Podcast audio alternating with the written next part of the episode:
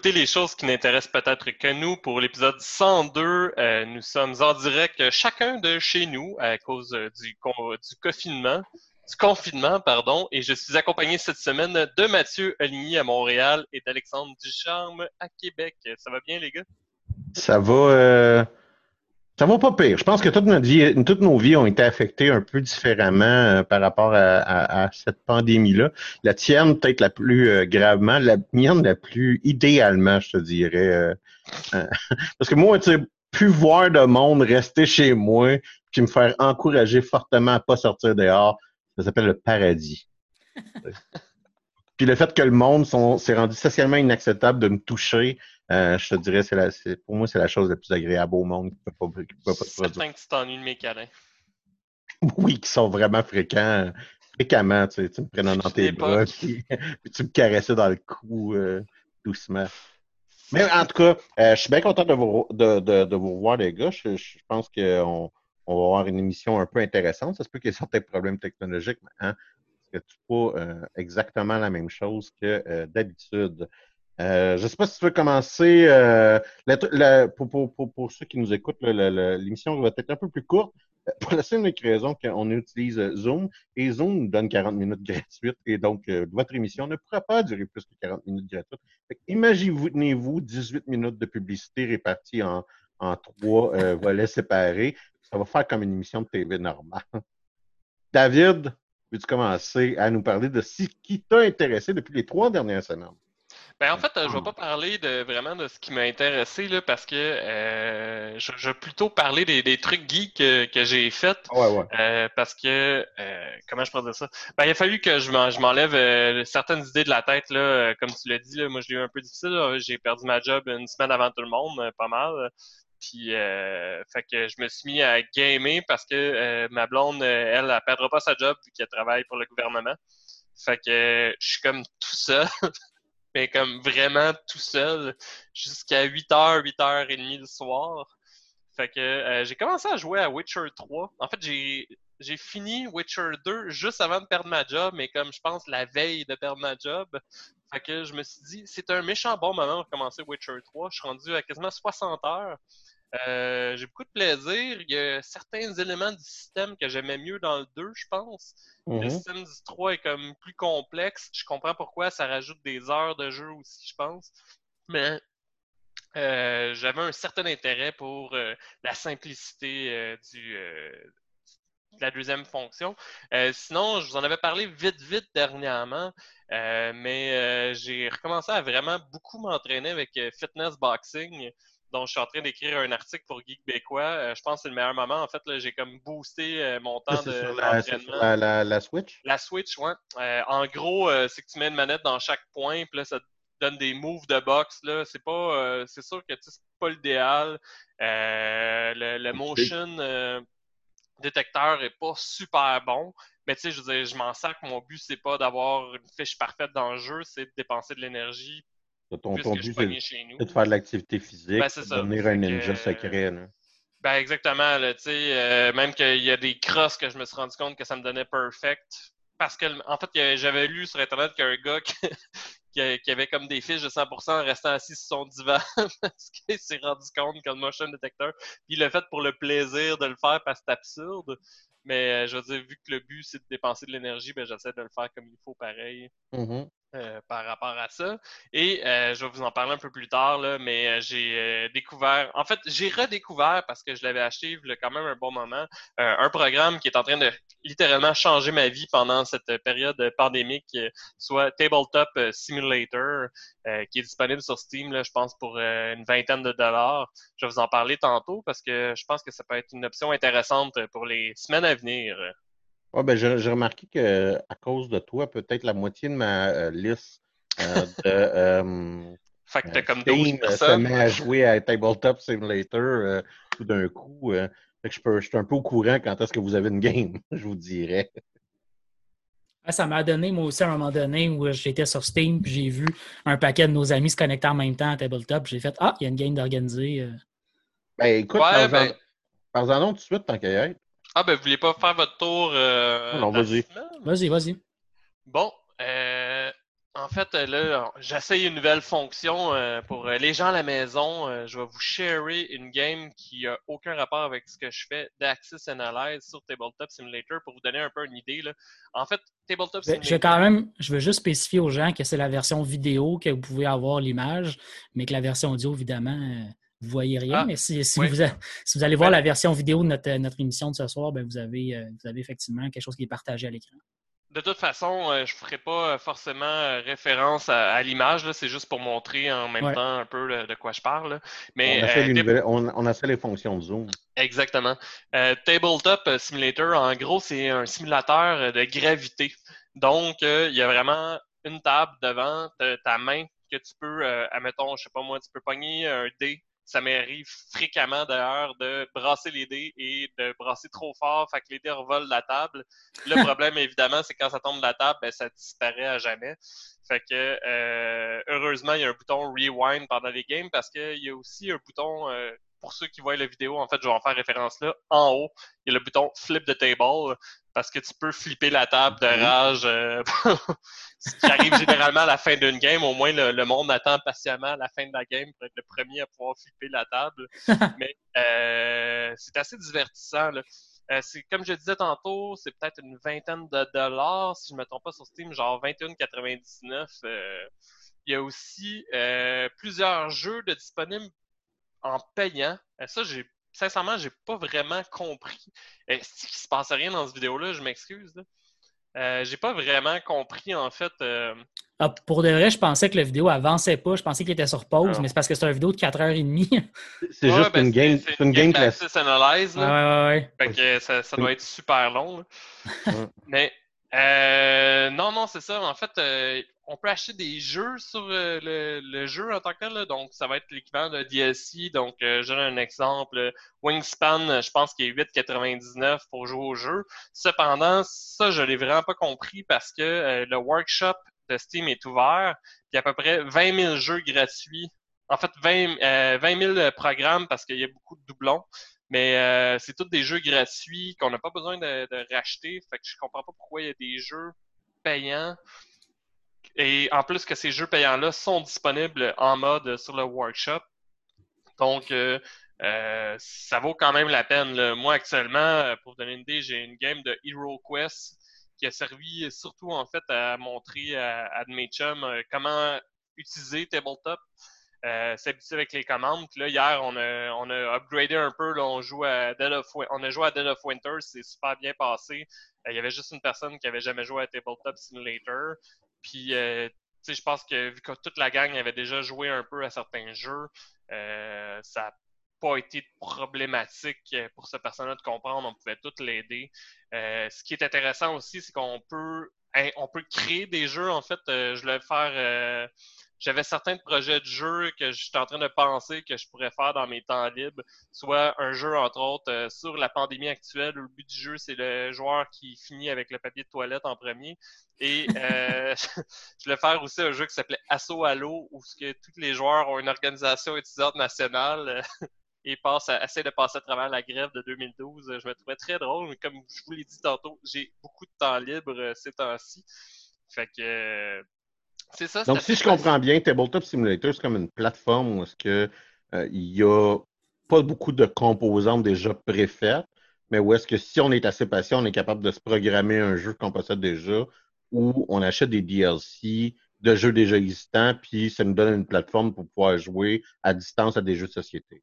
En fait, la plateforme, euh, il y a déjà, on peut déjà accéder à plusieurs choses gratuites sur la plateforme. Là. Il y a quelques jeux de base, par exemple, euh, je pense qu'il y a un jeu de poker de disponible sans rien télécharger d'autre. Euh, il y a un jeu d'échecs. tu peux faire spawner directement dans le jeu des figurines, même des figurines de jeux de rôle, genre par exemple des figurines d'or qui sont un peu animées ou des animaux. tu peux faire. parce que je me dis que la première fonction de ça, c'est probablement jouer à genre Dungeon and Dragon. Ben, ça pourrait fonctionner. J'avais d'ailleurs vu, euh, je me sais plus c'est quoi, là, mais il y avait un, truc de streaming euh, québécois euh, qui faisait une game à tous les lundis soirs, justement, de donjon là-dessus. Parce que tu peux dessiner, donc il y avait pas, tu peux uploader une map, dessiner dessus, placer des figurines. donc, euh, il utilisait ça pour ça. Tu peux faire spawner des dés d'à peu près tous les types de dés possibles, des dés 20, des dés 10, euh, des dés 6. C'est déjà inclus dans le jeu. En tant que tel, comme je disais, les DS sont très, très facultatifs. Là. Moi, je vois pas l'intérêt. J'imagine que c'est en fait une version du jeu qui est toute scriptée, puis tu dois avoir juste à peser sur un bouton, puis tes pièces bougent quasiment tout seul. Euh, rendu là, je vois pas l'intérêt. Si t'es un peu patient, mais de déplacer tes pions, tout, je pense que ça revient exactement au même que de jouer en personne, euh, sauf derrière un écran d'ordinateur. Mais en même temps, ça devient intéressant, mettons, on parle, on est tout isolé pour un autre mois. Euh, ça devient intéressant pour, euh, pour. Ouais, c'est ça. Ça devient intéressant pour jouer avec sa famille ou jouer avec, mettons, avec des amis juste à des jeux de société. Comme tu dis, là, il y en a plusieurs qui sont accessibles par soit déjà préprogrammé. Oui, puis euh, tu sais, pour donner un autre exemple que moi je voyais, c'est vraiment con là, comme exemple, mais euh, nos games, nous autres, généralement, on les commence à 8 heures le soir. Mais en mm. règle générale, si moi je me présentais chez quelqu'un, je pourrais pas me présenter à 8 heures le soir parce que clairement que le monde dirait Ah, il est trop tard. Mais là, le mm. fait qu'on peut finir une game, mettons, à 10 heures, ben ça fait que tout le monde peut aller se coucher ou peu importe après, puis tu sais, on est tous déjà rendus chez nous de plus, euh, moi j'avais fait dans le passé, euh, j'avais joué une game de j'avais commencé une game de Betrayal avec Tom euh, et Max. On peut sauvegarder nos parties pour les reprendre plus tard. Fait que mettons une game de risque ne prendrait pas 12 heures. Tu pourrais, ben, en fait, tu pourrais te prendre 12 heures, mais tu pourrais la jouer sur plusieurs jours et t'en foutre mm-hmm. carrément si c'est mm-hmm. long, long ou s'il y a un enjeu. Dans mon entourage, il y a beaucoup de bébés. Fait que c'est pas un, un, problème si on fait pause parce qu'il y a un bébé qui se réveille ou quoi que ce soit. Puis n'y a pas de problème, mais c'est vraiment intéressant. Comme je vous en parlais en fait avant l'émission, euh, j'essaierai euh, éventuellement de faire un genre de vidéo explicatif du fonctionnement. C'est assez simple, il faut juste que quelqu'un te l'explique euh, parce que je pense que ça vaut vraiment la peine. C'est un 20 super bien investi. Et comme je vous le dis, moi je travaille pas, je fais pas de télétravail, fait que je suis tout le temps disponible dans la journée pour jouer à des board games si jamais ça vous intéresse. Mm-hmm. ben, merci Dave. Ben, ça fait plaisir. Mathieu. Ben oui, euh, moi, euh, tu vois, on se disait qu'on était dans des trois dans des situations assez différentes dans le confinement, mais moi, je, je suis à la maison confiné depuis le début aussi, mais euh, je travaille de la maison. On est 100% opérationnel dans notre équipe avec des gens qui se sont euh, on, est, on est un bureau d'à peu près 50 personnes, puis là-dessus, il y en a à peu près 40 qui travaillent tous de la maison. Puis euh, je dirais qu'on est quasiment à 90-95% opérationnel. Il y a quelques personnes que leur job ne faisait pas de temps à distance, fait qu'eux sont, sont euh, pas en télétravail. Mais sinon, c'est ça, je travaille toute la journée, moi, fait que j'ai un petit peu moins de temps. Mais ceci étant dit, j'ai quand même gamé une bonne partie parce que, comme tu disais au début, n'importe quel gamer d'aujourd'hui, c'est comme le paradis en ce moment d'être confiné puis d'être euh, obligé de, rien faire chez soi, ben, tu te tournes vers ton loisir préféré. Euh, là, on va en parler tantôt, je ne vais pas en parler tout de suite, mais Stellaris Fédération, la dernière expansion du jeu m'a quand même beaucoup occupé. Euh, la, cette expansion Fédération est même sortie un peu après le confinement. les premiers jours, j'avais hâte que le jeu sorte pas mal, mettons. 22 mars. Ouais, c'est ça. Tu allais dire quelque chose? Ouais, mais en fait, je, sais que vous allez en parler tantôt, mais juste vite, vite de même, ça va, ça va laisser la peine? Ah, vraiment? Ok, cool. Ben non, mais on en reparle tantôt, c'était juste. Ben, ben, on peut en parler là aussi. J'étais impatient. Non, mais sinon, je voulais parler de deux autres choses relativement rapidement, puis après ça, on pourra peut-être passer tout de suite à Stellaris. Euh, euh, j'ai gamé un autre jeu principalement, puis il y en a comme un troisième que j'ai commencé, puis j'ai le goût de jouer, mais que j'ai pas vraiment embarqué encore tant que ça. Je veux jouer à Star Wars The Old Republic, mais j'ai pas encore embarqué tant que ça dedans. J'ai un personnage qui a comme presque fini sa quête principale puis son histoire. J'ai le goût de la closer, fait que ça va s'en venir au courant de la semaine. C'est sûr, je vais passer une soirée que je vais faire ça. Euh, mais non, j'ai euh, j'ai surtout joué à Fallout 4, en fait, entre mon jeu de Stellaris où à un moment donné, ma game buguait parce qu'elle était rendue trop grosse. Genre, ma map était rendue trop gigantesque, il y avait trop d'éléments à gérer, mon ordi n'était plus capable de le gérer. Fait que là, je me tannais, j'arrêtais, puis je partais une game de, Fallout 4. Puis euh, c'est comme le fun de jouer dans un monde post-apocalyptique quand on est dans un monde post-apocalyptique, je trouve. La seule différence étant que là, j'ai un gun puis je suis plein de monde. mais non, c'est un, peu, un peu comme ça aux États-Unis. ouais, mais non, c'est ça. Je redécouvre un peu Fallout 4. Puis euh, la dernière fois que j'ai joué au jeu, j'avais beaucoup de modes d'installer. J'ai décidé de toutes les enlever puis de jouer au jeu comme la première fois que j'ai joué pratiquement, fait du, que je, suis en mode euh, survival parce que je suis pas capable de jouer si je suis pas en mode survival. Fait que ça, me donne un, un élément de difficulté plus élevé que, d'habitude, mais c'est quand même intéressant. Sinon, ben, j'ai terminé la, saison 1. Ben, je ne sais pas s'il va, y avoir une deuxième saison. Je ne pense pas que ça a été annoncé, mais euh, la saison 1 de la série Star Trek Picard, euh, je l'ai terminée euh, la fin de semaine mm-hmm. dernière. J'ai quand même bien aimé ça. C'est on avait déjà parlé, je pense, à l'écoute du premier épisode au début de la saison, en janvier dernier. Mm-hmm. puis on avait beaucoup aimé, je me souviens bien, tu avais beaucoup aimé ça toi aussi, Alex, le premier épisode. J'ai pas vu. Ah, tu l'avais pas vu, ok. Bon, moi, j'avais beaucoup aimé le premier épisode. J'ai écouté tout le reste de la série presque d'un coup.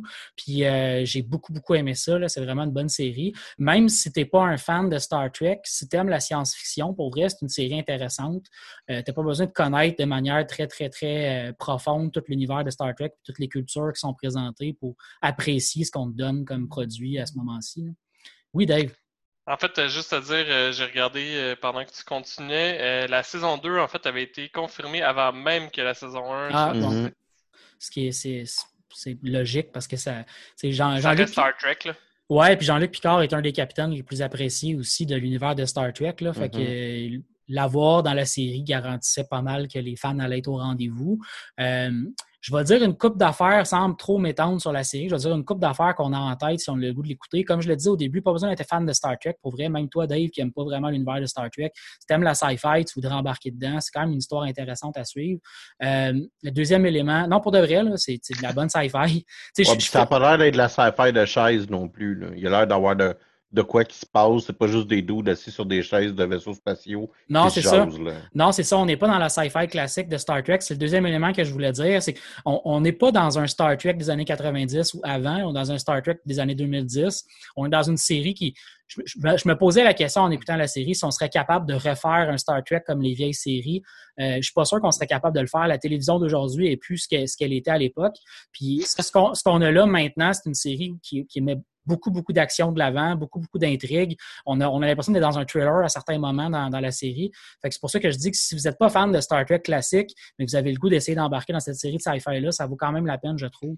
Euh, c'est intéressant, les personnages sont le fun à suivre. Pour les gens qui sont fans de Star Trek et qui ont le goût d'embarquer dedans, il y a plein, plein, plein de clins d'œil à des vieilles affaires, des, des références à certains vieux épisodes de la série The Next Generation qui sont quand même cool, qui sont pas nécessaires, mais qui sont le fun comme cadeau pour les fans. Ça, je trouve ça cool. Il y a peut-être un, élément pour moi de l'intrigue principale. Je ne vais pas m'étendre parce que je ne veux pas spoiler rien pour personne. Mais il y a un élément de l'intrigue principale que quand j'ai vu l'intrigue se développer comme ça, il y a comme moi, en tant que fan qui connaît toute l'histoire de Star Trek, ça me gossait un petit peu. je voyais des incohérences avec des vieilles affaires, mais c'est mm-hmm. pas. Euh, c'est pas, euh, ça, brise pas la magie, ça brise pas le, ce qu'on me donne comme série télé. Quand non, non, mais le Trekkie Hardcore peut peut-être trouver quelque chose à redire. Ouais, peut-être. Mais le Trekkie Hardcore va trouver quelque chose à redire sur la manière que la série se développe de toute façon parce que c'est pas un Star Trek classique, parce qu'on peut plus faire des Star Trek classiques. Ouais. Trekkie, Trekkie Hardcore, il est en quarantaine sociale euh, à l'année longue. Euh, c'est ce que j'avais à dire pas mal sur Star Trek Picard. Tu veux-tu qu'on embarque sur euh, oui, allons-y. Je, vais te passer la parole si tu veux embarquer. Je pense que tu as même joué plus que moi au jeu.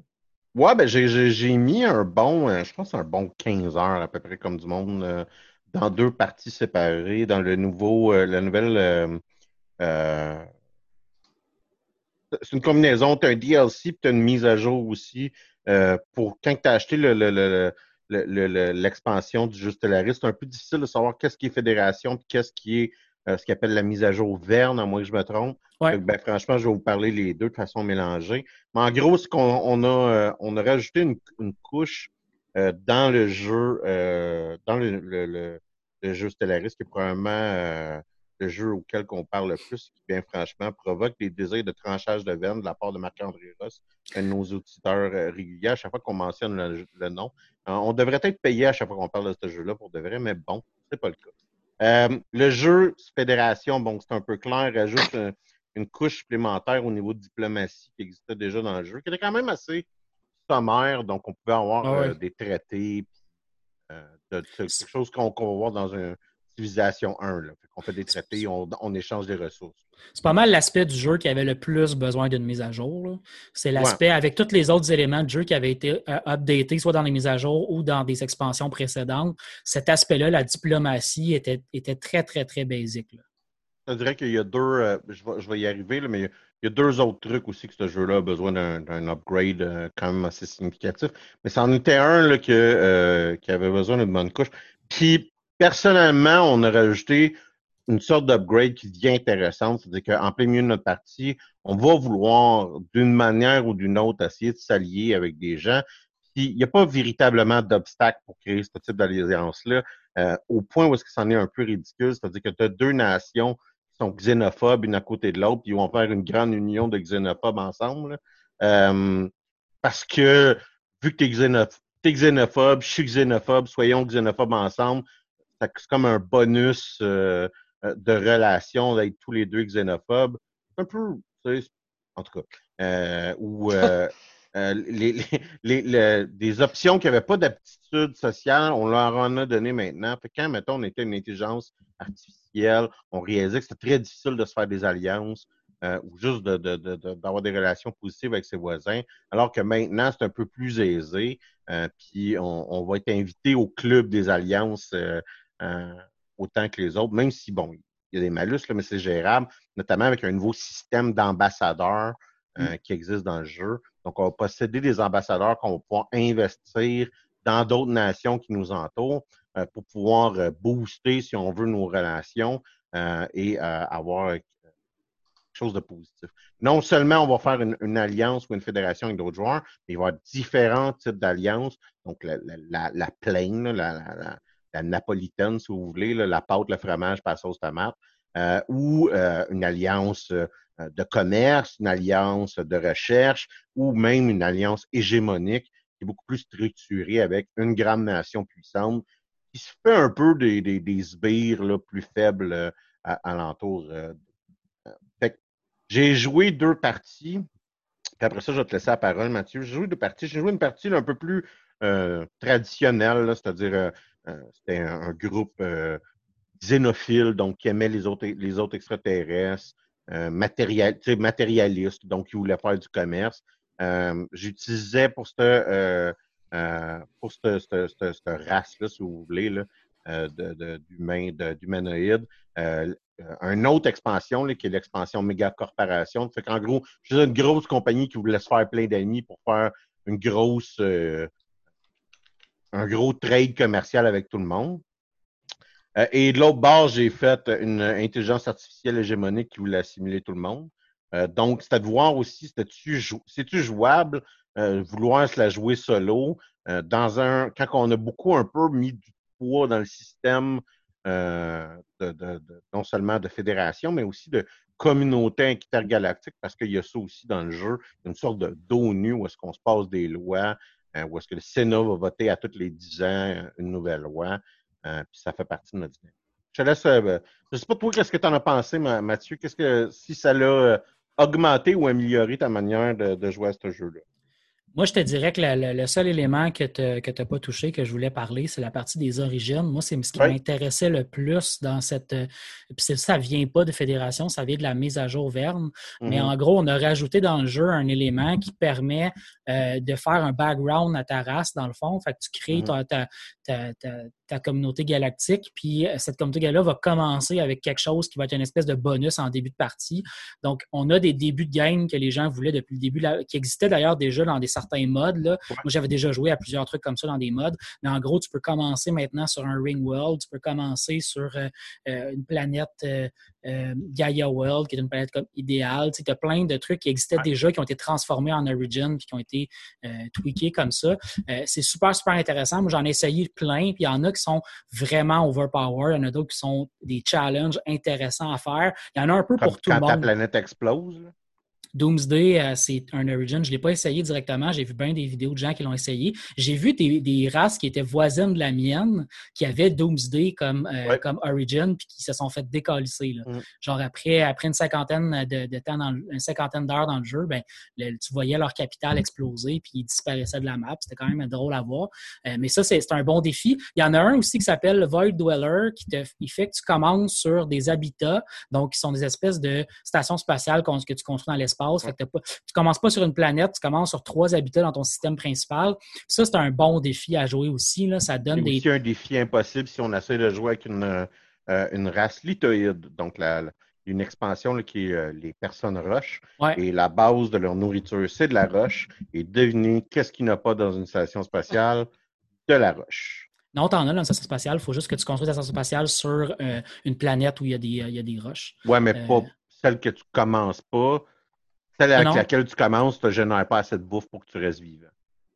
Non, non, c'est possible. Je, l'ai fait, l'itoïde euh, sur euh, Void Dweller. C'est très possible à jouer. C'est même un peu overpower si tu sais comment le jouer, mais c'est ah. très, très difficile. C'est comme tu rajoutes un défi par un autre défi. Tu as raison de, dire que c'est tough, mais c'est pas impossible.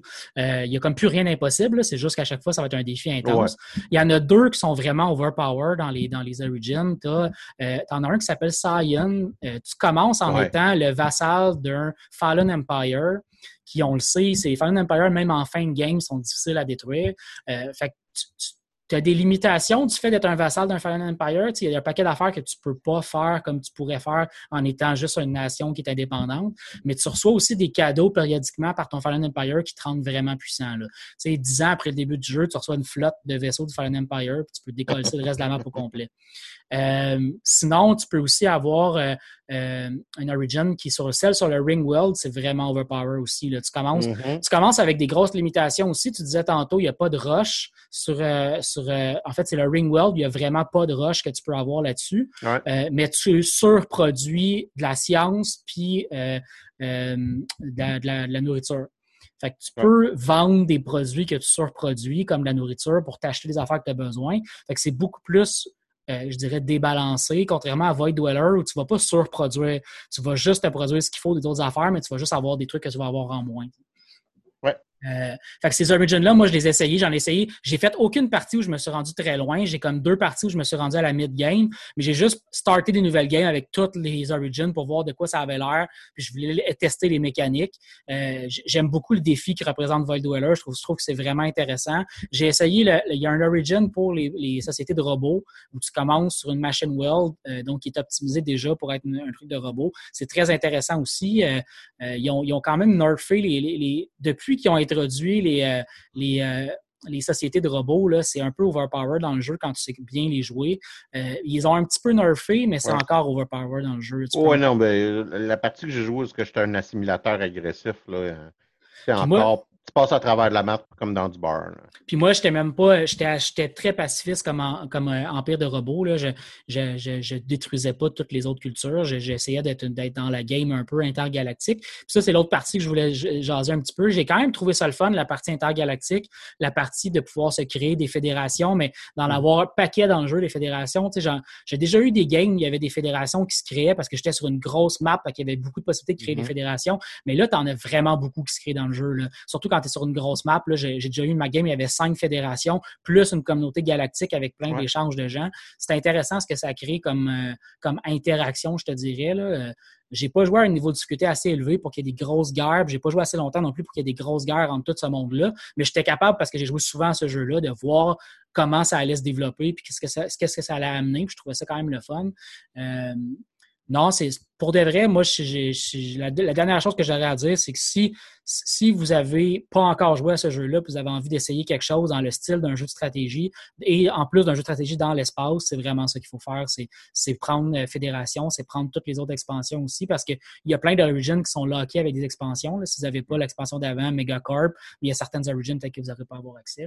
Euh, mais c'est un bon moment pour tomber dans le jeu. Le jeu est très bien balancé, je trouve, en ce moment. Il n'y a pas grand-chose qui est problématique à part le fait qu'il y a encore des lenteurs dans le jeu, là, je le disais tantôt, moi, j'ai, il a été optimisé le jeu. Là. Hier, j'ai vu une vidéo d'un gamer sur YouTube qui a mis une vidéo de deux time-lapse euh, du jeu à la version 2.5 puis la version 2.6, qui est celle qu'on joue en ce moment. Puis tu vois qu'ils ont déjà énormément optimisé le jeu, mais c'est pas assez pour, euh, pour faire une différence fondamentale puis te permettre que euh, le jeu ne crache pas quand tu vas être dans des endgames, dans une, dans une map qui est gigantesque. Je n'étais même pas dans une map gigantesque, puis je me rendais à la mid-game, puis j'avais des lenteurs sur mon ordinateur. Mais non, mais c'est ça. Puis ça restera quand même le, plus grand euh, X là, de, de, Stellaris. C'est quand on joue avec la plus grosse map possible, avec la plus grande quantité d'AI possible, on, se retrouve avec un jeu qui devient, où est-ce que les tours deviennent très lents, et on sent notre ordinateur qui est en train de cruncher des chiffres. Et, c'est pas super fluide l'action qui est en train de se passer sur l'écran. Non, non, t'as euh, le goût de voir deux flottes de vaisseaux qui se foncent dedans à pleine vitesse, puis ce que tu vois, c'est des vaisseaux qui rushent. Là, ouais, c'est ça. Fait que ça, ça, restera quand même, euh, comme je dis, là, un, des, un des gros euh, maybe sur, sur, Stellaris. Peut-être même le, le, plus gros, puis le seul, le, seul que je mettrais. Vous voulez une game qui va se passer très bien, qui ne va pas trop tester votre ordinateur, vous allez quand même avoir du fun sur une map de grosseur médium. Vous n'êtes peut-être pas nécessairement obligé de, prendre la plus grosse, mais si vous êtes comme moi, vous avez un besoin absolu d'avoir la plus grande map possible avec le plus grand nombre de, caractères, de personnages AI possible, euh, juste pour voir qu'est-ce que ça donne comme, euh, comme merdier. Euh, puis ça, ça, ça, vous allez payer pour vers la fin, puis ça peut faire que ça vous décourage à la fin. Vous avez l'impression parce que le niveau d'accomplissement final de ce jeu-là, il n'est pas euh, aussi définitif, je vous dirais, qu'un civilisation. Civilisation, tu as envoyé ton vaisseau dans l'espace, fin point barre. Tu as, comme un, grand sentiment d'accomplissement. Euh, Stellaris, il y a la dernière crise, tu passes par-dessus la dernière crise, euh, tu as, quand même des. Mais tu sais, à un moment donné, tu te dis, ah, ben, je possède la moitié de la map, là, pour moi, j'ai gagné. Ah, c'est comme ça que les paradoxes euh, euh, fonctionnent pas mal pour leur jeu. Il n'y a comme pas vraiment d'objectif final. C'est toi qui crées tes propres objectifs. Si effectivement, comme tu dis, toi, mettons, depuis le début de la game, tu as euh, un adversaire que tu n'aimes pas, tu as une autre race que tu détestes, au moment où tu réussis à les détruire, pour toi, ta game est terminée parce que tu as accompli ce que tu voulais faire. Tu peux l'arrêter et c'est terminé là. Le, problème que, je dis, c'est justement qu'à un moment donné, si tu la plus grosse map, que le jeu de commence à devenir lent, ben, mm. ça, te fait décrocher. Tu sais, oui, oui. Si ce n'est pas une question de stratégie que tu ne sois pas capable de détruire la, crise galactique de la fin de game, mais que ce soit une question de performance parce que ton jeu n'est plus capable de le runner, c'est frustrant. Puis c'est un peu un, rage quit que tu vas faire en, abandonnant ta partie. ça, ça, peut être dommage de vivre ça. Euh, mais comme je dis, si vous avez joué avant, vous allez probablement voir que, euh, que le, le, jeu a des meilleures performances quand même par rapport à ce qu'on a vécu années, les derniers mois, je dirais. Il nous reste trois minutes. Si ça ne vous dérange pas, euh, je vais vous parler euh, vite, vite euh, de l'expansion de, de, Division 2, Warlords of New York, que j'ai terminé. puis il y a du contenu là, après ça de saison qui, continue, mais minimalement pour ce qui est de Warlords, of New York. j'ai terminé une bonne expansion, une bonne, pour, un, jeu comme The Division, qui je vous rappelle est de vivre dans une ville, dans une civilisation post-apocalyptique qui a été décimée par un virus. Euh, et euh, fait que thématiquement, c'est très à jour. Euh, c'est dans quelle ville déjà? C'est ben, L'expansion se passe dans New York. OK, c'est ça. Mais originalement, originalement c'était pas Washington, D.C.? Mais Division 2, c'est ça, la majorité de l'action, c'est dans, dans Washington, D.C. donc, j'ai joué à ça. Je vous en parlerai peut-être plus longuement la semaine prochaine, mais minimalement, vous cherchez de quoi faire euh, euh, et que vous gratuit, avez. En euh, c'est pas l'expansion, mais le jeu. Non, non, ben, le, jeu était vraiment pas cher il n'y a pas très longtemps. Ah, je pensais qu'il était gratuit. Ben, ils l'ont, écoute, il était 5$. Ouais, non, non, je sais, mais je pensais vraiment qu'il était. Anyway, c'est pas grave. Rendu là, c'était gratuit. là, il est rendu. il est peut-être revenu ah, plus vers 10 à 15$. Là. Euh, je vais te le passer, 5 piastres, d'ailleurs, ça va me faire plaisir. Euh, et euh, l'autre chose que j'ai envie de dire, c'est parce que j'ai envie de me faire crier après, j'ai testé Nier Automata et après environ 10 minutes de jeu, je l'ai fermé. parce que c'est pas vrai que je vais jouer un jeu où est-ce que je pitch des gros beige sur mes, mes, ennemis. Et finalement, puis on va profiter ça pour ça c'est notre moment d'interaction. Si vous écoutez notre podcast, que vous avez un jeu à me suggérer, euh, pour, à jouer pendant euh, cette pandémie. Je me cherche un jeu, désespérément, je me cherche un jeu à jouer. J'ai plus de fun, euh, puis je tanné de tout. Puis c'est pas vrai que je vais me repartir une 20e game de Skyrim. si vous écoutez le podcast, vous savez un peu ce que j'aime. Suggérez-moi un jeu à jouer, s'il vous plaît. Suggérez-moi un. Je pense que ça fait le tour. le message est lancé. ouais. Ben, merci tout le monde. Je pense que ça fait le tour. Merci tout le monde. C'est bien on se revoit bientôt. Bye bye. Ouais, bye. Salut.